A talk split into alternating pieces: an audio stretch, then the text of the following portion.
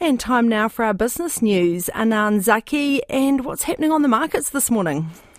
Morena, Jane. Uh, Wall Street's main indices are swinging between gains and losses. Uh, bank stocks are being hit hard uh, despite the intervention by officials to protect depositors at Silicon Valley Bank.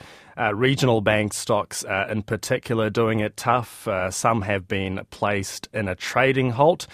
Uh, right now, the Dow is flat. The S&P 500 up a tenth of a percent, and the Nasdaq is up three quarters of a percent.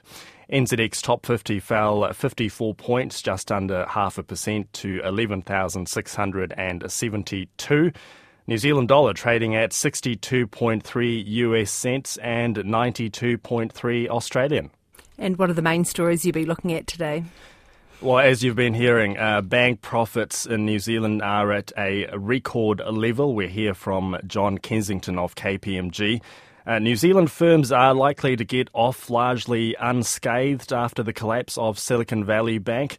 And an analyst believes uh, the emer- emergency measures to help SVB depositors will help restore confidence in the system.